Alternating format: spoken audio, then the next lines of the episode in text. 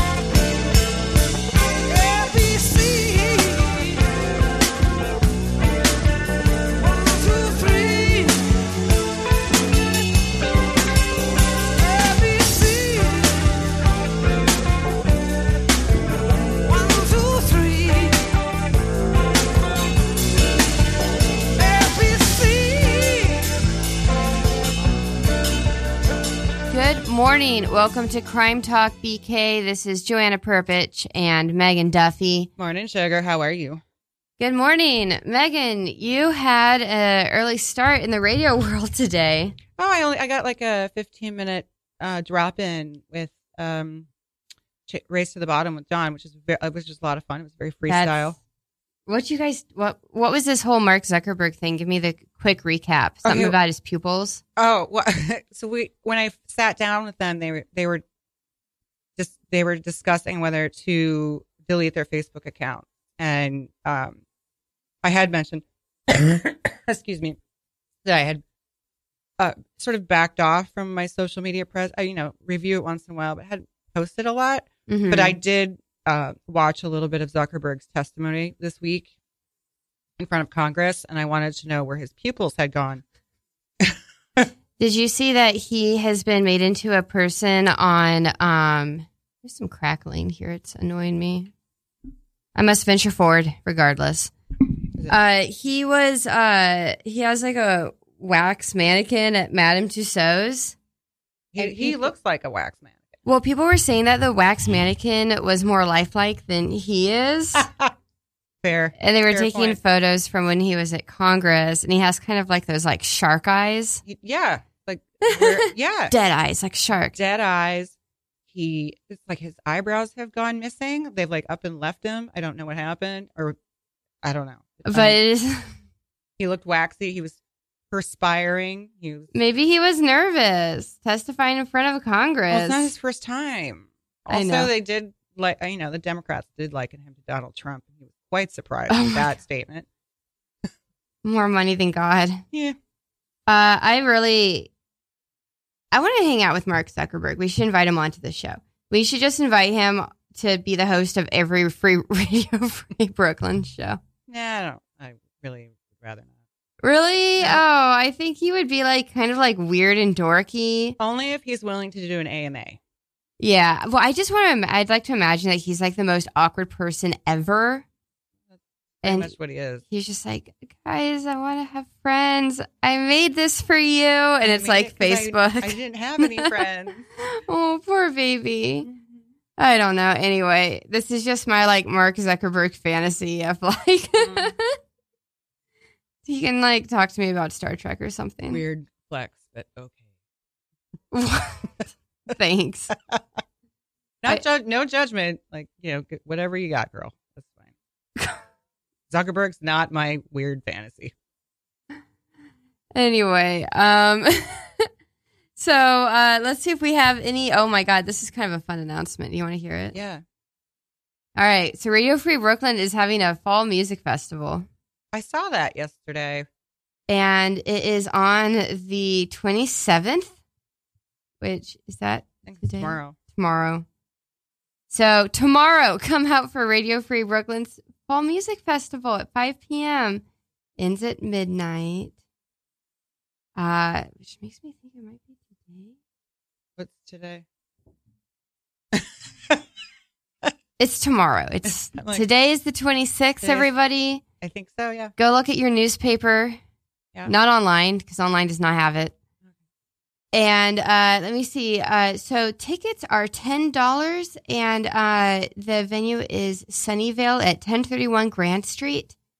And uh, this is the, actually the first ever fall music festival for Radio Free Brooklyn. Is that in Bushwick? Uh, I'm assuming so. Yeah. It's probably around the corner. And it's going to be seven hours of live music, food, vendors. It's in East Williamsburg. That's again 1031 Grand Street, Sunnyvale. We're going to have performances from Bad Citizen, ZR King, Terminal Fury, King Tyrant, Holy Vulture, and King 2 Burn. A lot of kings. yeah, I guess. A lot of kings.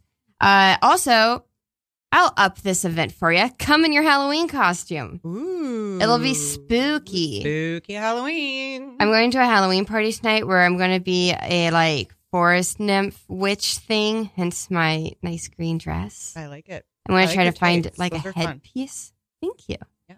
So you might see a forest nymph frolicking along the music festival kings. I would like to see a of your costume. As I said on on Race to the Bottom, I live goth, so I don't need a costume. You definitely don't need a costume, but you do need to raise your mic a little bit. Well, I put it down there because I look down when I talk. That's better. It just wasn't quite catching Hmm. you. Um, no, actually, I was thinking about you this morning. Oh yeah. So I was just like, I need like more like jewelry things. And you have lovely like skull rings and I all have- sorts of I'm obsessed. cool stuff. Mm-hmm. I have like a plate. It's. I used to have this cute little jewelry box, and now I just use a plate. There you can just see everything and pick it up real quick. Yeah. Yeah. Um, so I'm buying at the foot of our bed like a uh, trunk Mm-hmm. Oh. Because uh, I have these plastic bins that I used from moving, Mm-hmm. and each room has like a Joanna bin. mm-hmm. and it's where I just put my miscellaneous crap. And then on Sunday, I take everything out of the bin and put it away. and this is like my organizational style. And my um, like beautiful patient partner is just kind of like accepting the bins, trying to hide them behind the couch. I'm like digging them up again. And then finally, he's like, Joanna, you like need. you need something that's like a little bit more contained, something with a top. Okay. Just kind of overflows like miscellaneous items. Well, Like there's like a wine bottle in there, like in the bedroom or something. I just like have something in my hand and I walk into another room and put it in the bin. It's well, I mean, it's your style. He's gonna have to get used to it. But um, when you're talking about your plate, I'm just like, oh my god, do I relate? Mm-hmm. Uh, all right, so why don't we start our show with all of this uh, delicious crime and murder Okay. from this week? Okay. Uh, I'm gonna get my glasses out. You want to start? yeah, actually, I will start, and I'm going to start with actually a very serious, sad one, but I'm doing it at the top of the show because um, I think it's probably the most important thing we'll talk about, Okay. which is a 15 year old teen has gone missing. Mm, and uh this is like heartbreaking for for this kid. I hope he's okay. I'm sure his family's incredibly worried his friends. 15 is really not very old you know? I know. and i would say any teenager probably is going to be really freaked out. I was freaked out in new york until like my until i was like 23 I- so I mean, you know, you. I remember when I was 15, me and my friends all thought we were the shit, and we were the smartest kids on the block, and we were renegades. But I mean, you're not. You're 15. You know. yeah hmm And uh, so this specific kid, uh, his name is Brazen Van Horn, which is kind of a badass name, I think. Like it. And um, he is best known for winning essay competitions. Oh, he's so he's a smarty pants. He's too. a smarty pants.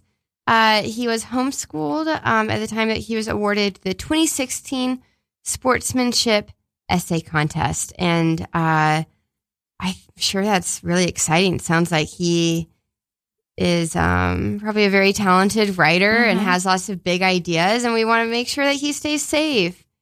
And uh, so if you see him, please, Where is he from? I think he lives in Queens. Okay. It actually, do- oh, Brooklyn. It actually, the article does not give, oh, Brooklyn Heights. Okay. Uh, so he went missing from his home on Dean Street in Brooklyn Heights just after 9 a.m. on Tuesday. Oh my gosh. So it's been a little while. Morning too. Yeah. Was he on his way to school? I mean, I guess he would need to be if it was 9 a.m. It did, the article did say at one point he was homeschooled. I'm not sure if he is currently. Okay. Uh, but uh, just to describe him a little bit, and also, yeah, like please call Crime Stoppers if you see him. Um, if you think that it is safe to confront him, um, you know, you might want to talk to him and ask him if he wants some coffee and try to get him home. Do we have a description of him? Yeah. Uh, so he is uh, at least white passing. Mm-hmm. Uh, he uh, has these kind of thick bluish black glasses. Oh, Uh, he has, hipster. well, I think he might be a little more on the dorky end of that spectrum. He has curly brown hair, three moles on the right side of his face. He was last seen wearing a blue hoodie, black and gray Adidas sneakers, uh, black Adidas pants, and they're blue, blue eyeglasses. Okay. And uh, just to remind everybody, Crime Stoppers is 1 800 577 uh, TIPS. I got to squint at the screen for one second to make sure I'm reading it correctly. yes, that is 1 800 577 TIPS. We should just write that on the whiteboard in We the should. studio. Yeah. Um, again, this is Brazen Van Horn missing from Brooklyn Heights. If you see um, kind of a scared white kid wearing a hoodie, ask him if he's all right. Reach out. All right. And uh so up to, on to you. What are what you Um, got for us? Let's start with the sex party house. Yes. It's a little lighthearted. Okay, so in I didn't I didn't get a chance to print out my notes. I'm gonna have to use my phone. Uh in late September, the New York Post reports that a landlord in the East Village sued one of his tenants for having wild sex parties. Oh, did you bring this up last week? I feel like I might have seen I this sent before. you I sent you a link to it right after the show last week. That's going exciting. Fodder for next week. All right, keep going. Okay, so uh, uh, he's reportedly charging sixty dollars a head to attend his swing swinging shindigs filled with spankings, group foreplay, and other accoutrement, um, according to court papers obtained by the Post. Now, And this is the New York Post. This is the New York Post. hmm They did a, they did quite a, a series of articles on this whole thing. the landlord uh, has had requested that the court shut down the parties, which they subsequently did, but it, you know, he didn't really pay attention. I mean, you're already having a sex party where you're charging people sixty dollars. I feel like asking someone to stop it is like not gonna do the trick. Yeah, not really. Um, these parties were listed on eventbrite.com, and here's a description. Sex, this quote, sex is secondary, merely the cherry atop a cake, a fetish play for us and many. Uh, so an investigator the landlord sent over to one of these parties told the court he found a bouncer at the door, a rooftop bar, and naked partygoers throughout the house. On the first floor, he noted, quote, a naked man who sat on a swing that was being spanked by two women clad in lingerie, unquote. I mean, that sounds kind of nice, actually. You know, I could get down with this, but maybe like don't rent the house Uh, well, or ask for permission. apparently it's this gorgeous four story townhouse in, on East 7th Street in the East Village. It's like a whole Oh, building. My right? heart. The other uh, floors featured mattresses on the floor with two naked women sitting around on the couch. Um, there were oh sangria was eight dollars a cup, which ick, and marijuana cookies were fifteen dollars a piece. Oh my god. It's like you know if you're gonna have a bar, could you? It's sixty bucks a head. You better have a better bar than that. Yeah, you'd think that at that price you could even just do like an open something. something something. He's not doing it right. Um, so the, there was a party that was listed in October entitled Debauch, um, an event for the sexually liberated with orgasm rooms and a kink box and a pleasure enhancement zone, which for me is pretty much like is they're all sort of the same. What would a pleasure? What what is a pleasure enhancement zone? Is it just like a wall of lube or something? I don't know, girl. It could be an amusement park for all I know. I don't understand. oh my god. Okay, this guy needs some marketing help. Uh, some of the bashes were so busy that the whole building was packed to over capacity, whatever that means. Yeah, that's, I mean, It's like naked sardines. I, the images are just getting worse. And the music was so loud to shake the walls of the adjoining structures, according to the neighbors. Um, so the, the host of the parties, his name is Abraham Adler. He signed a two year lease on the four story townhouse in April. So he's only been doing this a little while at this particular location. Um, intriguing part of the story is that Mr. Adler leads a double life as a married Orthodox Jew from Clifton, New Jersey, where his pregnant wife and three kids reside. That is so awkward. And I'm getting, mind you, I'm getting all of this from the New York Post articles. Uh, little awkward. Um, so the Post called his wife for comment. I'm going to omit her name because she doesn't even want to be associated with this guy anymore. Um, she says she hopes he gets arrested. She wants a divorce. Do you know a good divorce lawyer? I saw Yeah. that quote. It was so funny. She's like, "Do you know a good divorce lawyer? I could like use one now." And I'm just like, "Oh my god, I'm he so has sorry." Yeah. So for all this money he's been making, he hasn't been supporting his family, and she claims that there's evidence that he has multiple girlfriends. So last week she got her wish. On October 19th, this fool was arrested by U.S. Marshals and the New Jersey Regional Fugitive Task Force in front of the building on East 7th Street, midday. Was he naked? Please tell me. He was not. He was, Oh. I don't know, but the neighbors were out there cheering Oh and filming and there was some rando girl girl of friend of his. I don't, I don't know if it's quote, like a real girlfriend. But she was trying to like shade him, shield him from the the video cameras, and the cops were like, "Lady, it's a public sidewalk. You need to go." yeah.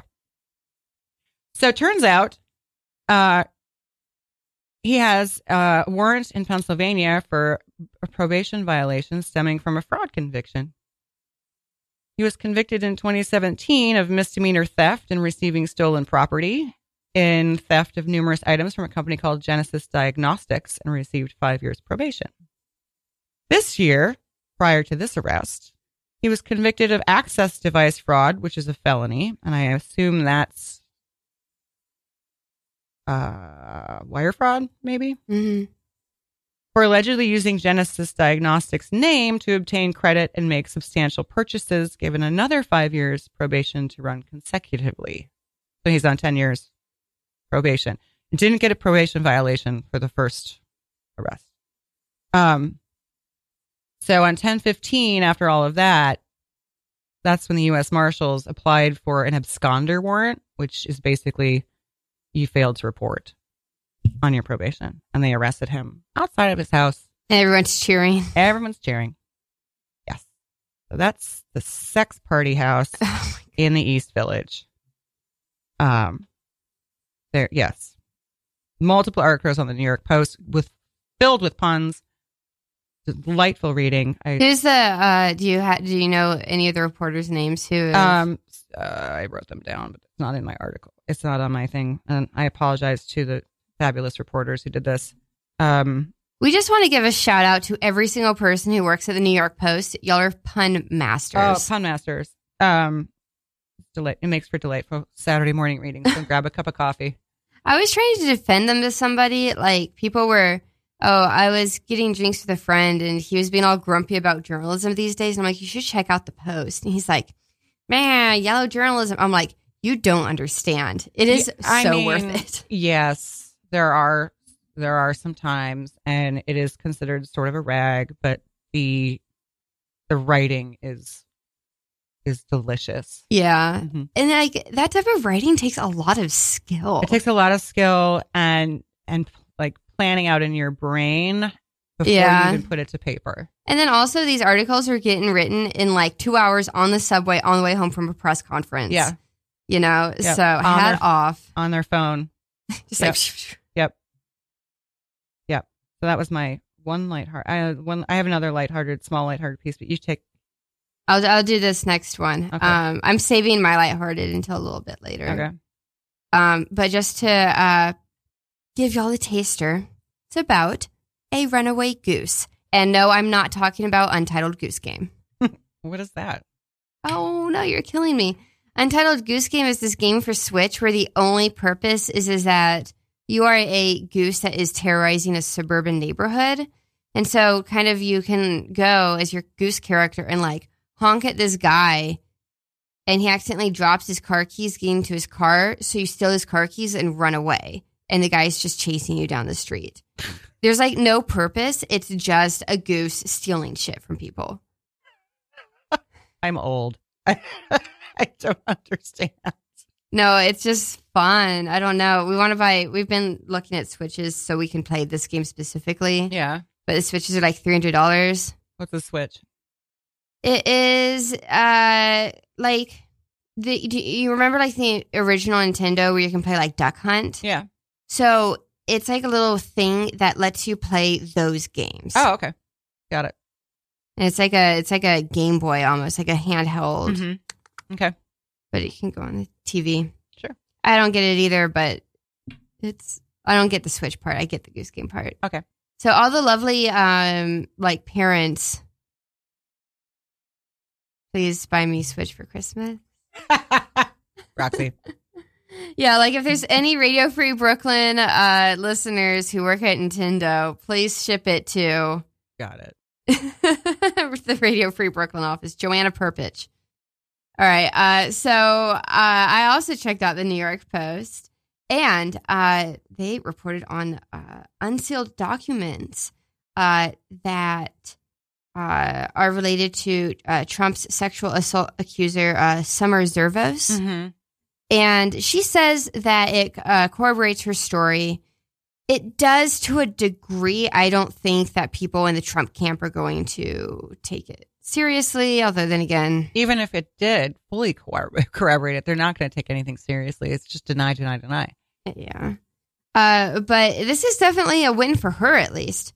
Uh, so these newly unsealed documents basically confirm that Trump was at the hotel on the day that uh, apprentice, apprentice contestant Summer Zervos says that he groped her. Mm-hmm. and this is back in 2007 so it's been a little while uh, but basically uh, she says that he I'm trying to see if this article it doesn't actually describe what exactly he did, uh, but it's safe to say he probably like pinched her butt or something. Or grabbed her by something else. that yeah. he's been bragging about. And uh, this is when Trump was staying at the Beverly Hills Hotel in 2007. And so Trump has been trying, trying to keep these records under wraps. He's really put up a fight. And uh, so finally, um, I believe a judge has definitively ordered that his schedule be released. Mhm. And it very much shows, you know, like, and it's like assistants writing. It's like Trump at blah hotel time, blah date. And it's like exactly what this woman has been saying. Right. Good for her. Yeah. And so it's kind of like it doesn't show that he like groped her. I don't even know how you would show that outside of like a security camera. But he can't be like, I didn't know her, I didn't see her, I wasn't there. He can't blanketly deny. Yeah. Right. And uh, so w- what happened? Like, why are these things being released? So basically, she accused Trump of groping her. Mhm. And then uh, Trump, Trump like went on to Twitter or something. It's like, oh, fake news, like shaking his fist at the sky. As he does.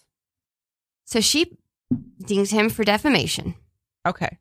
Now this this all started coming out before the Stormy Daniels thing came out simultaneously. Like, do we know? Because there was- There was a, a number. This was in 2017. okay. So after. Yes. Okay. Well, the After- defamation suit was filed in 2017. Okay. So that No, was she went public with this claim just before the election. same as Stormy. Yeah. So it's sort of okay. So because there's her, Stormy, and another woman too that came out and said that he's Yeah, so there's just kind of like a cloud of accusations. right. Okay. and uh yeah, so Trump said that was totally made up stuff and fake news. Those are both direct quotes. And so I kind of love it that she's just kind of like, oh, fuck him. And so she files this defamation suit.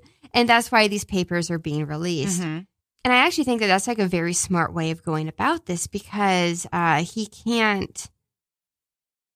It's very hard to prove sexual assault, Right. especially if, if it was from, Ten years before. yeah, you Yeah. know? And so, like, uh, I think that her purpose is probably gain as much in the public record as she can. Yeah. So doing a defamation suit is great because you still have a discovery process and you have to, like, turn in your evidence. Yes, you do. Although he'll fight that too.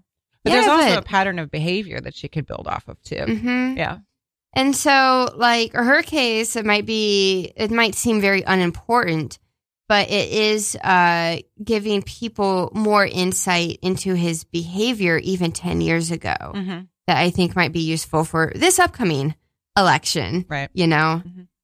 Uh, so kudos to her. I'm glad it's uh, balls rolling. I have no doubt that someone who says grab them by the pussy hasn't indeed grabbed a few.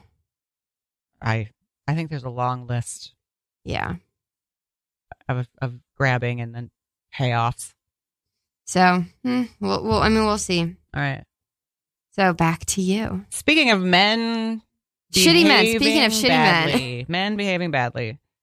Uh, it was widely reported this week that Harvey Weinstein showed up at Downtime Bar on the Lower East Side, which- Oh, which, okay, quite frankly, it's on Avenue B, so it would be in the East Village or the Alphabet City. But I digress. It's for an event called Actors Hour. Hmm oh, this is good. I'm glad you're doing that. Yes, this is this is unbelievable. Um, while he was there, three women confronted him. Um, okay, so let's let's. The venue is sort of like a speakeasy for uh, dedicated artists, writers, directors, actors, musicians. Um, it's a secret event. You have to be invited to not only perform but to see it. Right now, um, one of the comedians was on stage when she saw Weinstein sitting in this booth. Um, and she couldn't really, she was sort of stunned at first. And he was, sur- and sh- as she says, quotes, she's, he's surrounded by a cadre of young women and two bodyguards. He wasn't hiding. He came to watch young artists be vulnerable on stage, which just, I mean, like this whole thing just creeped me out for these women that were there. Um, so one comic went on, uh, her, she's later identified as Kelly Bachman and uh, says at the very beginning, quote, there's an elephant in the room. It's more of a Freddy Krueger, actually. I didn't realize I needed to bring my own mace and rape whistle to actors hour, unquote.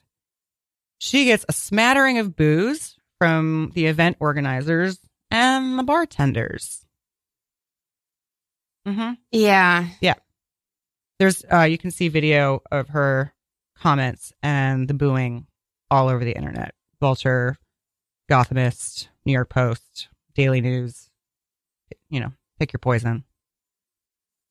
Um, and she so so Bachman says, I was just sitting there, and the more that I sat there waiting for the event organizers to kick him out, or for other performers to call him out, or for the audience to revolt, the more I found myself paralyzed by the silence. He was sitting there, allowed to laugh and clap and drink and flirt, and no one was saying anything. The more I sat there, the more furious I was at all of our inaction. Right? Yeah. So after all of this, Stuckless and Bachman are kicked out yeah. of the so venue. it was like a couple of the woman comedians were on stage and just at the beginning of their set, they're just kind of like, Harvey Weinstein's here. This is not okay. Like every woman in this room is like threatened by his presence. This guy is just a scumbag. Right. And they're both removed from the venue. And Harvey, Yeah. and Harvey gets and as you there. were saying, booed by the bartender. Yep. You know, like the event organizers knew he was there. They were sticking up, covering for him. they invited him Yeah. to an open mic night for women act, young women actors and comedians and writers. So Who gross. Thought that was a good fucking idea. All right, so I'm gonna go on. Uh, a girl named Amber Ro- woman, sorry, a woman named Amber Rollo was also in attendance, and she wrote on Twitter that she saw uh, Stuckless, who was the one that one of them that got ejected from the venue, yell at him and was enraged at how many people in the room seemed okay with him being there. She says, um, "Let me explain one more time." An event that was supposed to support actors and artists invited a serial rapist who has ruined at least 87 actors' lives and supported that monster over an actor in the room. Mhm. Right. So uh, Amber Rollo also confronts him and calls him a fucking monster, and he tells him he should disappear. And then she also gets escorted out by Harvey's security team. Um. So the Actors Hour organiza- organization released a statement claiming that he was not Weinstein was not invited by the organizer or any association anyone associated with the organization. They apologized for his presence. Um, quote, we believe the people who spoke out were brave and justified, and we fully encourage freedom of speech. We apologize wholeheartedly for the way the situation was handled. Well, that's a 360 because their first statement that they released was very much kind of like, it's not your business. Like, Yeah. Well, quote, here's the thing though, is uh editor's note at Gothamist reports that Actors Hours has since deleted that statement. oh, the bad one? This this this one. This Oh, one I just read. The you. apology. Yeah. And Rollo, specifically in her rants while she before she got kicked out at the club, called out Alexandra Laliberte, who runs Actors Hour, uh, for inviting Harvey Weinstein. And multiple attendees have been assured that he was personally invited by the organizer and had a table reserved especially for him at the show and the previous show. hmm It was a VIP table. Yeah. With his, with his name on it. Um, How does he still have influence? I you know, I think that's the thing that upsets me the most about this story is it is so clear that people and he himself still consider him to be uh, an important person who can make things happen. or they're terrified of him. But like, how could the only reason you would be terrified of someone is because they have power, and I just don't understand how anyone is letting him have any sort of say in anything in regards to the industry. Mm-hmm. Well, apparently, the women weren't the only ones that were calling him out. There was a, a, a dude named Andrew, Andrew Silas that went on after these other women were kicked out and tried calling him out on stage too.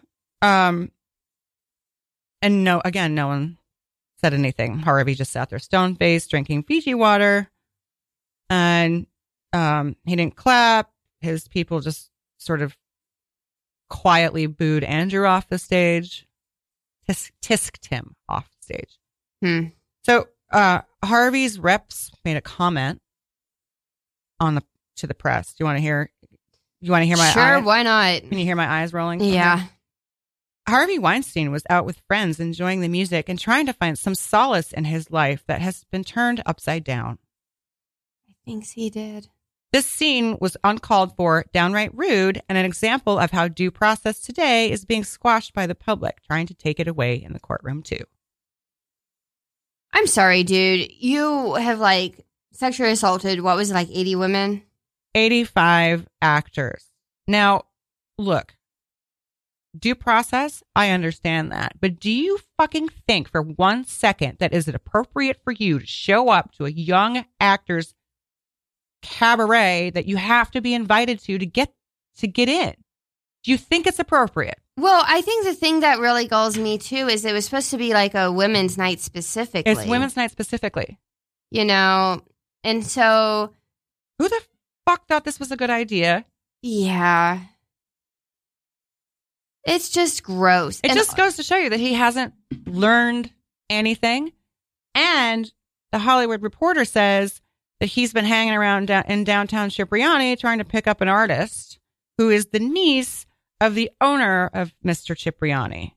And he's been saying like, "I'll buy your art if you have dinner with me," or "I'll do this if you ha- you can borrow my ex-wife's Marchesa dresses if you have dinner with me." Or but and she, this woman is like, "No, no, dude, nope." Yeah. Well, also, like Harvey Weinstein has been so protected, and this is just an example of him continuing to be protected. Yeah, completely insulated. Uh, but uh, I was listening to Pod Save America, and they had Ronan Farrow on, who wrote the New Yorker piece about Harvey Weinstein that really cracked it open. I heart Ronan. Yeah, he's so cool. And uh, so in this interview, he said that he went to his editor at NBC and pitched the story, and he had these interviews with women lined up. And it wasn't like his direct editor, but it was one of like the executives like of like NBC News. It was just like you have to kill the story, cancel these interviews. We're not running it. Mm-hmm. And so that's when um, he left NBC, which I think is like incredibly brave. Uh, but also like, You know what's really brave is the New Yorker getting behind Ronan and publishing all of this. well, I think that the New Yorker had uh, less to lose, like from like the NBC exec's position, like. So, uh, like NBC Universal is huge. It's huge. and they have done i think it was like like if you go into the into like 30 rock like nbc office uh they have in the room where you can get your your pass like all of these photos of every show they've ever done Mm-hmm. and it's like seinfeld you know and just uh like these like huge cultural like touchstones Right. that I don't know, Harvey Weinstein probably was like involved with at some point, or there's some sort of like partnership Well, on they, something. they bought out his production company. Yeah, there you go. So it's kind of like I think that NBC uh, protecting Harvey Weinstein is like an interest, Probably. you know, and it's a shame that it affects the the news department. Well, But they also have a problem with Matt Lauer at this point. So, uh, which I don't think they actually knew at the time. But, you know, what do I know? But it just is like uh he is so it's like insidious like in the industry, you know, like you have these people who are so powerful and there's only a few of them at the top and uh his reach is so far. Yeah, it's like this the spider web, uh, the spider web of like evil tentacles. Mhm. Yep. But I was really touched because um like these women We're they were a- so willing to share what it was like for them to get up on that stage They and weren't- see him. yeah, they weren't willing to tolerate it, Yeah. and that makes me proud. Definitely. That's a good one. I'm glad that you uh Well, my I share my you know my rage is shared by them, and I'm not even uh, an actor trying to get a break. But you know, we've all Yeah. been subjected at one time or another to men's bad behavior, and we've either shut up or didn't say anything or you know whatever. And uh, and we're all I'm done. I'm we're all done. Yeah. And also, I don't know if I would have the bravery to say anything in that position. As a 20 something year old on stage. Well, and you're worried about your career probably as well, but Yeah. yeah. Yeah. So kudos to these ladies. Well, I have a more lighthearted ver- uh, topic after this. Um, the is loose. Another goose? This is the goose I was talking to you about. Okay.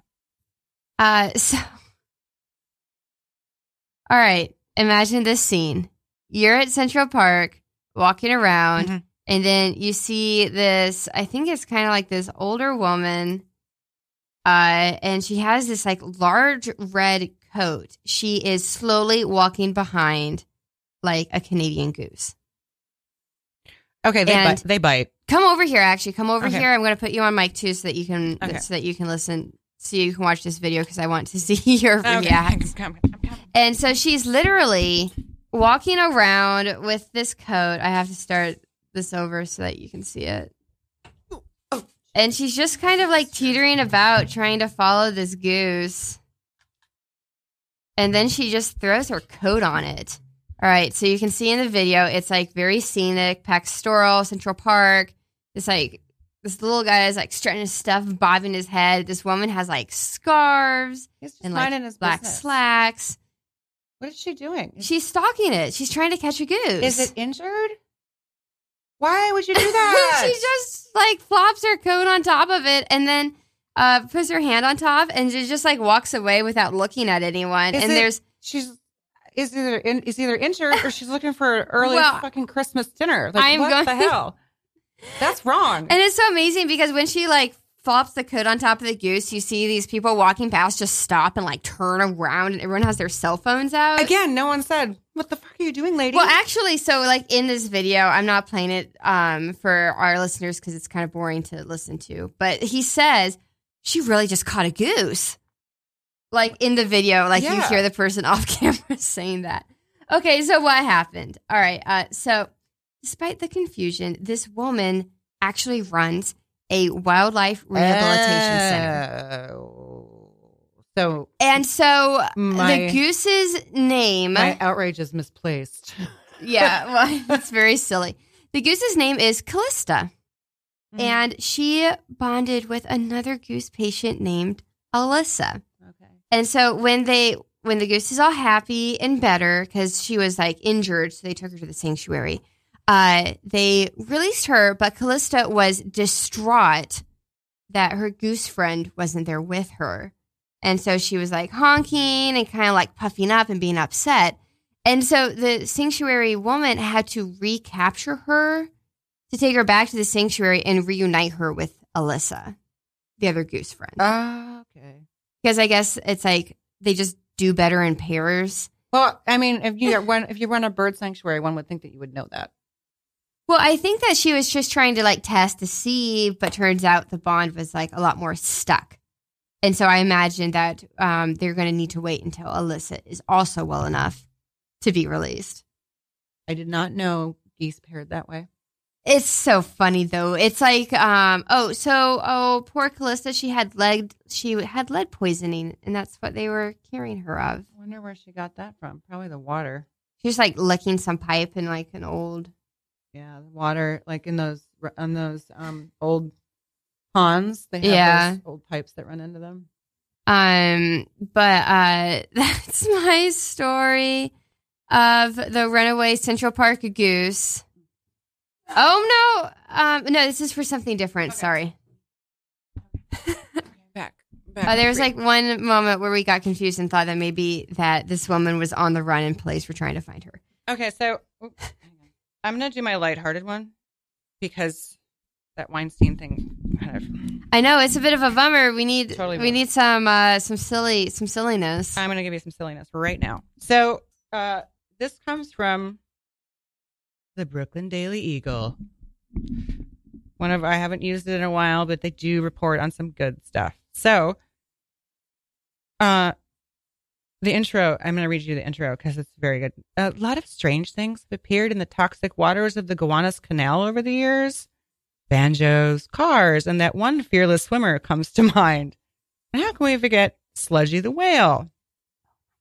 Uh, but what emerged sometime during the last week may be the strangest of all a floating statue of President Donald Trump surrounded by faux serpents and seaweed. Oh my god! So someone like carved a statue of Trump out of floating material and then threw it in the canal. Okay, well, they carved him out of something. It depicts him inside a tire with orange gloves and green glowing eyes. His mouth is open in what appears to be a raging fit, perhaps perhaps upset by the increasing calls for impeachment or just the fact that he is floating along a waterway that has at one time or another contained typhoid, cholera, tuberculosis, and gonorrhea. oh, this statue! I just pulled up a photo. It is horrifying. It is horrifying. Um, we might have to post it to the Radio Free Brooklyn page later, just so everyone. I will. see I. I mean, it, so it doesn't appear to be anchored, but has remained in the general vicinity of the Carroll Street Bridge in case anybody wants to go eyeball it this glorious day. Uh, so apparently, the neighbors are just super chill with it being there. yeah, yeah. So it's been in there since at least Sunday of last weekend, and one neighbor, Dennis R. Who declined to provide his full name as to not offend some of his more conservative leaning friends, said it's an appropriate place to put an effigy of our current president because there's a lot of garbage in there. I don't know if garbage should be maligned that way. Oh my god, spicy. Sassy. I know. Uh so that's the hero of the day. How do you even follow that up? I don't know. All my Brooklyn friends need to go take a picture of it and send it to me on my Gmail and I will forward it to Radio Free Brooklyn. So Ash and I were definitely supposed to go buy Halloween costumes today, and now I think we might just go to the Gowanus Canal. Yep. Yep. Yep. Oh my heart! I, I love New York. Sometimes it is so magical to be from this city. It is really. Oh my god! Did you see? So there's like this um like guerrilla artist who makes fake sculptures and plaques of historic events that never happened. Yes, I do. I And so the the ferry that got eaten by the kraken was a couple years ago. Did you see that so one? They just had one uh, in the financial district, and it was like in memory of like all the missing children who've been captured by the sewer bear, gone but not forgotten. I love it. Yeah, a couple years ago, he he did a thing, a plaque. I think it was on Staten Island. Uh, the the it was like this ferry that was being eaten by the giant kraken, and it said in memory of the ferry, uh, of 1847. Uh, all passengers lost, kraken never found. Oh, a ferry, as in like a boat, not Yeah. like a magical ferry Yeah, with wings. yeah, yeah, I saw that one too. So, so funny. so good. Maybe he's expanded and is now doing floating Trump statues. I don't know. I- think his artwork is better than this. yeah, this one looks very like DIY. This is like some college kid. Although I respect it. I respect the floating Trump sea monster. with these like bright orange hands. hmm Oh my god, that's Mhm. so good. All right, I have another one that is like kind of funny, but also like why? Okay, because all I have left is Epstein updates. Um, nothing huge. It's more about his. Uh, well, do you want to end on that then? And yeah, we can end on this is So- important. So well, you can tell. Is your is your mine's fast. I'll tuck it right in when you're done. okay? Uh, bleep, bleep, bleep. lots of Epstein updates, but nothing like mind blowing. However, uh, so this piece uh comes from Forbes by Isabel Togoh. I think that's God. I'm sorry, girl, if I mispronounced your name. Uh, fresh details of Prince Andrew's 12 year friendship with deceased sex offender. Uh, and a lot of this is based on this uh, reporter had reviewed. Um, BBC Channel 4 had put out a new documentary on on Andrew's relationship with Jeffrey Epstein. Mm-hmm. Um, it, that came out on Monday. Uh, and this is and the documentary itself is based on flight logs, Andrew's flight logs, address books, schedules and um and it, it cross referenced against Epstein's stuff between 1998 and 2010. Now, if we all remember, Epstein was in jail in 2008 to 2009 and Andrew swears that he didn't have any contact with him after he was convicted, but that Mhm. is false. Uh, based on all of the information Like that's already out there. Right. So, um, private investigators searching Epstein's home show that Epstein had at least 13 different telephone numbers for Andrew. Hmm. hmm Um, uh, that's kind of seedy. I don't want to read that piece. Uh, an anonymous friend of Epstein. Um, oh, I had to figure that out. An anonymous friend of Epstein interviewed the, in the documentary who said he stayed with Jeffrey a number of times, saw generally young girls in his entourage, adding that they were between around 16 to 20 years old, and a lot of them were foreign.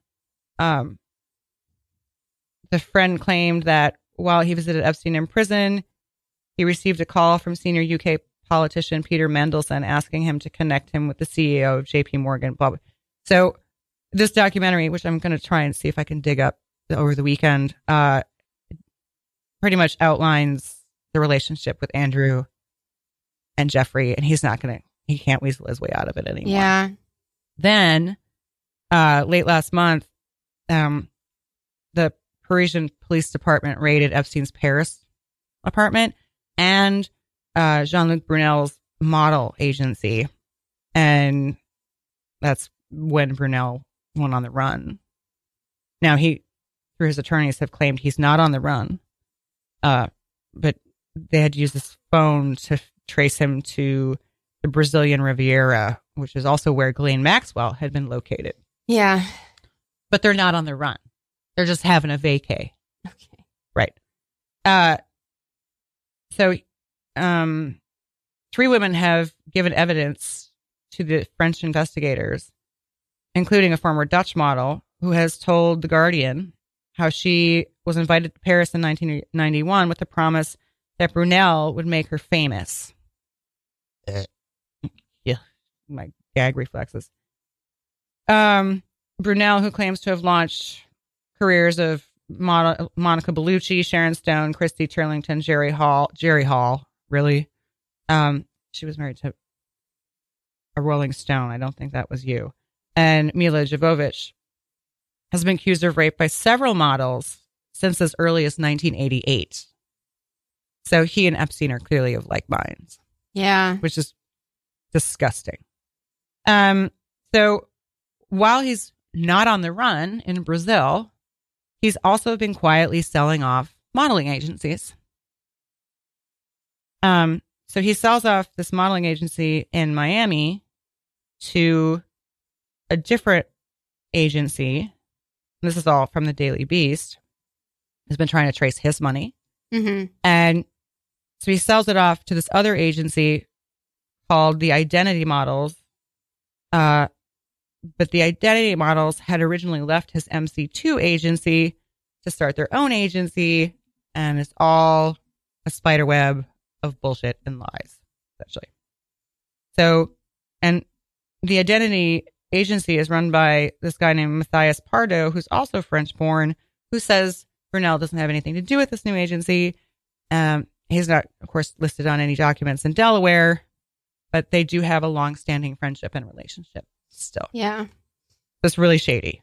You know, it's kind of interesting because in some ways I think it's almost good that Jeffrey Epstein died because uh, it really shifted the focus to all of these other people who were propping him up. I agree. who should be held accountable too. I agree. I, I mean, like, do I want? Did I want Epstein to face justice? Yes, but I think these guys, these people that are around here are far more culpable.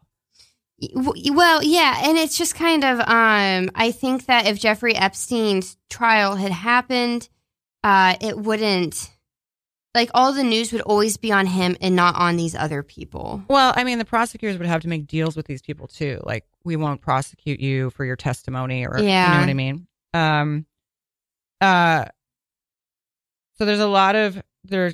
There's a lot of uh, money tracing um, with this identity and MC2.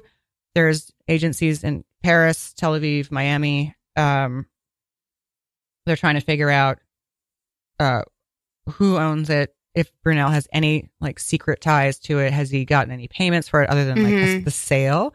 So they've been digging into that. Uh, Paris has, um, and oh, Brunel claims um, his agencies had lost business over his ties with Epstein. Yeah. Well, good for him. For I Oh. mean, good. Yeah, and and Brunel um, filed a lawsuit in Florida State Court in 2015 against Epstein, claiming MC2 was worth millions of dollars, and due to Epstein's illegal actions, it was almost worthless. hmm But if it's worthless, why are you selling it? And Epstein gave you a million dollars to start it. Yeah. mhm.